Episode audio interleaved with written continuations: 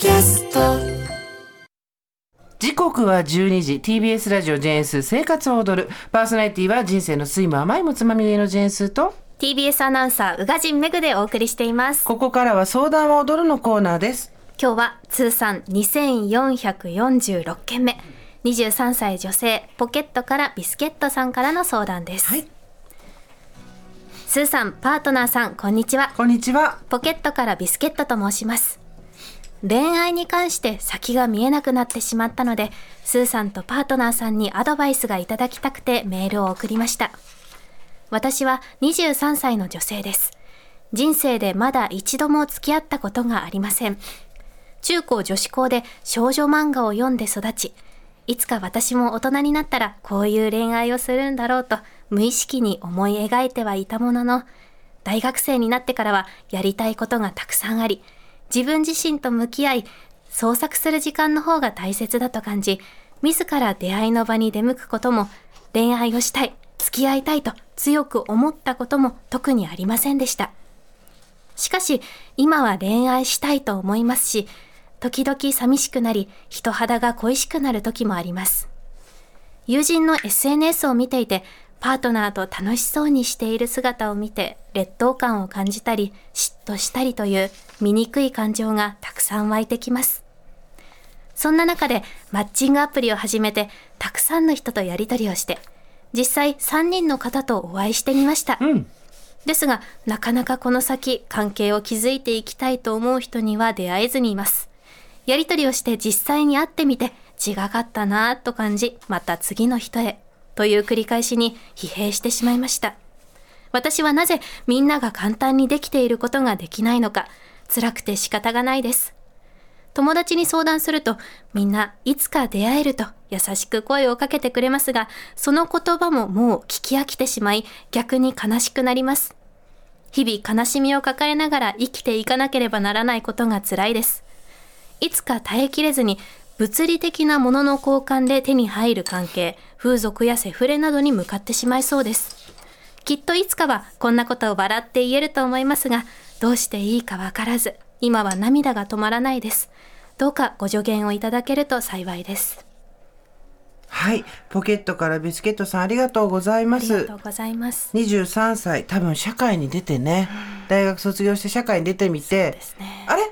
なんかみんなと持ってる装備が違うとかそういうことすごく気になる時ですよね。なります。人と比べて焦ったりそう。自分はこうしなきゃいけないんじゃないかって思ったり。容姿のことあとはその恋愛関係恋愛経験の有無、あとは例えば海外旅行に行ったことがあるかないかとか、お友達のうーん種類っていう言い方はちょっと下品なんですけど、お友達がどんな人たちかとか、ね人と比べて比べて自分に足りないとこばっかり目について、でしかも宇賀神さんが高校生の時には、はい。SNS は何かありました？ミクシあそうですね。ちょうどミクシーですよー流行ね。っていて、うん、スマホみんな使い出したぐらいでした。ですよね、はい。ただ今みたいに写真でうん。もろに可視化されたものをひたすらこうちぎっては投げちぎっては投げみたいに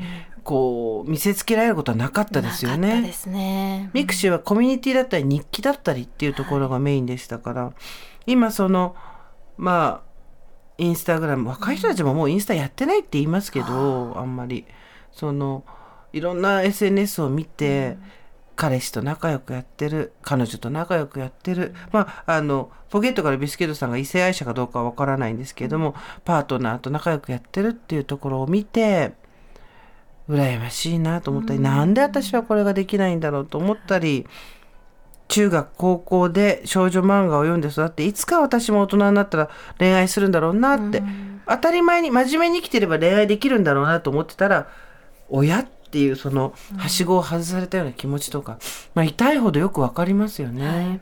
宇賀神さんは自分が23歳社会に出たばっかりの時、どんなことがコンプレックスでしたか？でも将来への不安が結構大きかったですね。うん。うん。働き始めて23歳入社2年目ぐらいかな。ちょっと仕事にも慣れてきて、はい。あれ私この先どうなっていくんだろう、うん少しずつ周りも結婚する子がいたり、ね出産する子がいたり私どうなっていくのかなっていう漠然とした不安がありましたね。うん。そうまさに今おっしゃったような漠然とした不安っていうのにとらわれがちな年齢っていうのが多分あると思うんですよ。うん。でもその時々にきっかけがあって今おっしゃったみたいな社会に出たばっかりで、少し落ち着いてあらどこ行くんだっけ？うん。で女性の場合30前後で結婚するのかとか子供を産むのかとか、ね。自分のキャリアはどうするんだとかで4050ってなってくるとその更年期があったりとかっていうこと自分自身の体の変化で漠然とした将来老後への不安を感じたりとか、まあ漠然とした不安って常に女性の場合は特に横にいるものだと腹を決めた方がまずいいとは思います、一つ目。はい。で次にみんなが簡単にできていることがなぜ自分はできないのかってこれもすっごいわかります。あのみんなができることができない時に自分だけ能力がないようなね、うん気がしてしまうんだけどこれただ逆だと思うんですよ私。ああの自分の好きなことがもう見つかっていてやりたいことがたくさんあって自分自身と向き合って創作する時間の方が大切だと感じられるほどの熱量を持って取り組めるものを見つけることの方がみんなが簡単にできないことなんですよ。ー難しいです。すごく難しい。あの、すごく雑な言い方しますけど、暇だから恋愛してるやついっぱいいます。うん何にもやることないから、ほん惚れた腫れた色恋っていうところに時間を割いてるのはいっぱいおります、はい年齢問わずう。んでポケットからビスケットさんはみんなができないことをやってるんですよ。うんで1日は24時間だからどうしたってうーん。そこに避けるうん。時間や熱量って変わってきてしまうけど、ね。あのこれは老婆心ながらですけど、うん。どうでもいい相手と付き合うぐらいだったら今の自分のやりたいことを大切だと思うことをやっていた方がよっぽどメンタルは傷つかないと思うんですけどね。うん。あの日々悲しみを抱えながら生きていけないいけないことが辛いですって書いてあるんですけど、はい。えーまあぶっちゃけここからちょっとドライな話ですけど、はい。誰かかに何かをされて悲しいわけじゃないんですよ。あのこれすっごい平たく言うと好きな人ができないっていう話で、うん。あのどいろんな人を好きになってもなかなか答えてもらえないとか、長年付き合ってたまあな付き合ってる話とちょっと一緒にしない方がいいか。な誰を好きになっても答えてくれないし、誰にも好きだと言われないっていう話じゃないんですよ。はい。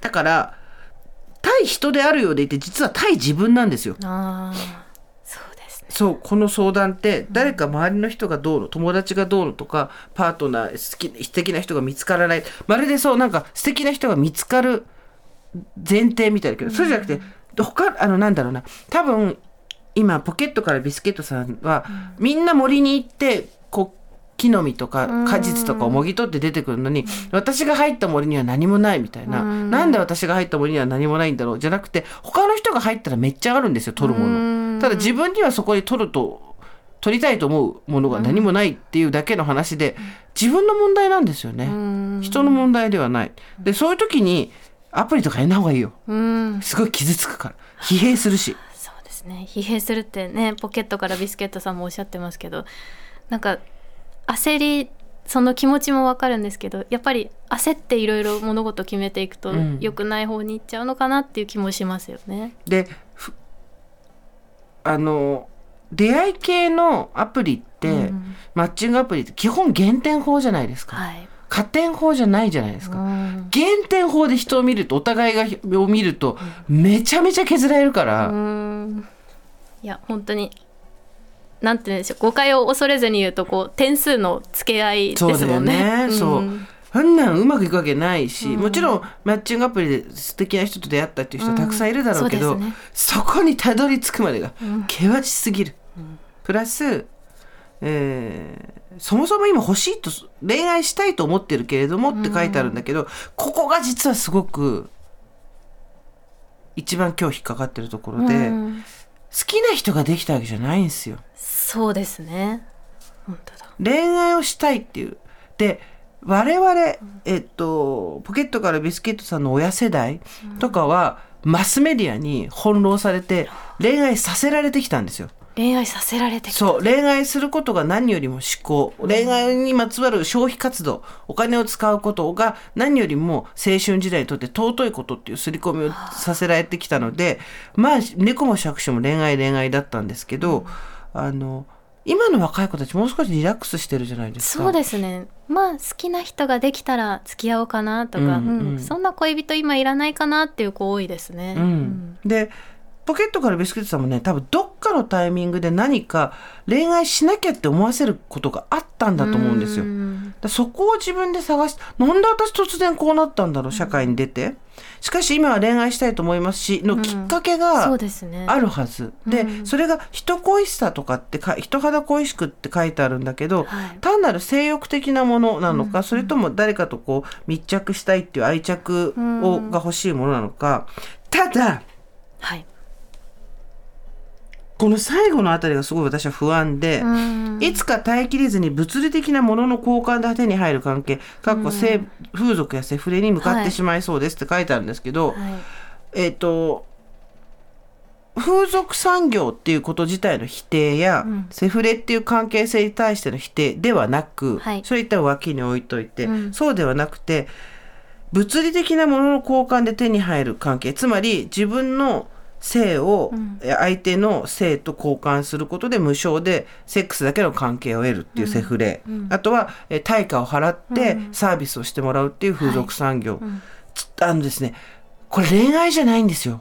うんしたいのが恋愛なのにそっちに行ってしまうと真逆なんですね、やってる行為は同じだけど真逆でそれは何が真逆かっていうと人を自分と同じ人として見てるかどうか。うん。人を人とも思わないっていう関係が前提としてお金の発生することでどちらかにあったりするうん。ものをやっても今のその恋愛したいと思ってる気持ちは多分埋まんないです。で恋愛自体をもともと求めないっていううん。人たちもいるわけじゃなそいうですすね、うん。でそれは決して異常なことではないし、はい。なんかポケットからビスケットさんが今今恋愛はしたい。で恋愛をするにはこうやってやればいいっていうのをやってみた。でもできない。なんか人肌恋しいから、うん。性的なところとかそのいわゆる人間としての心の通う相手ではない相手うんに何かをしてしまいそうっていう時点で寂しいのか、うん恋愛なのか、もう少しね23歳だからすごく難しいと思うんですけど、はい。いろんな映画を見たり漫画を読んだり、本を読んだりして恋愛ものっていうのを、で自分の気持ちがどういうところにあるのか、うんリトマス紙で一個一個確かめていった方がいいと思います今は。なんか自分の感情に名前をつけるというかそうそうそうそうそう。探すっていう、うん。なんかあの膝を抱えててもなかなかいかないと思うんだけど。でたくさん恋愛もの見たりとか、うまくいかないいくっていうようなものを見ていったらあれ？私恋愛がしたかったわけじゃないかもって思うかもしれないし、なんだろう。あの23歳の女性としてその、はい。例えば誰かと人肌恋しい、まあ、性欲に近いところのものがあるっていうこと自体は全く否定しないし、うん。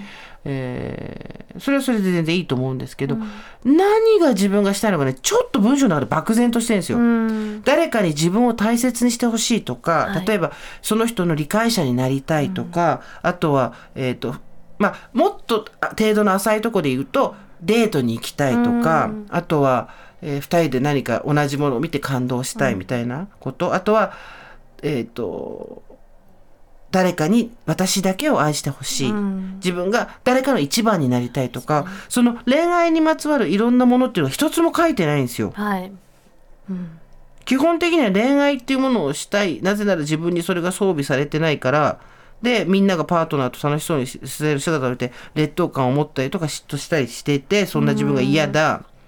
でどうして私はみんなと同じあれができないのか、やってみようと思うけどうまくいかない。うん。このままだと風俗やセフレに行ってしまうだと、はい。人を人と見てないと恋愛はなかなかできないと思います。うん。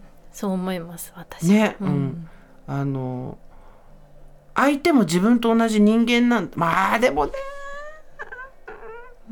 結構びっくりするんですけど私ぐらいの年になっても、はい。い、い年して大して好きでもない相手と付き合ってるみたいな人もいるんですよね。時間もったいねえなと思うんだけど。はい。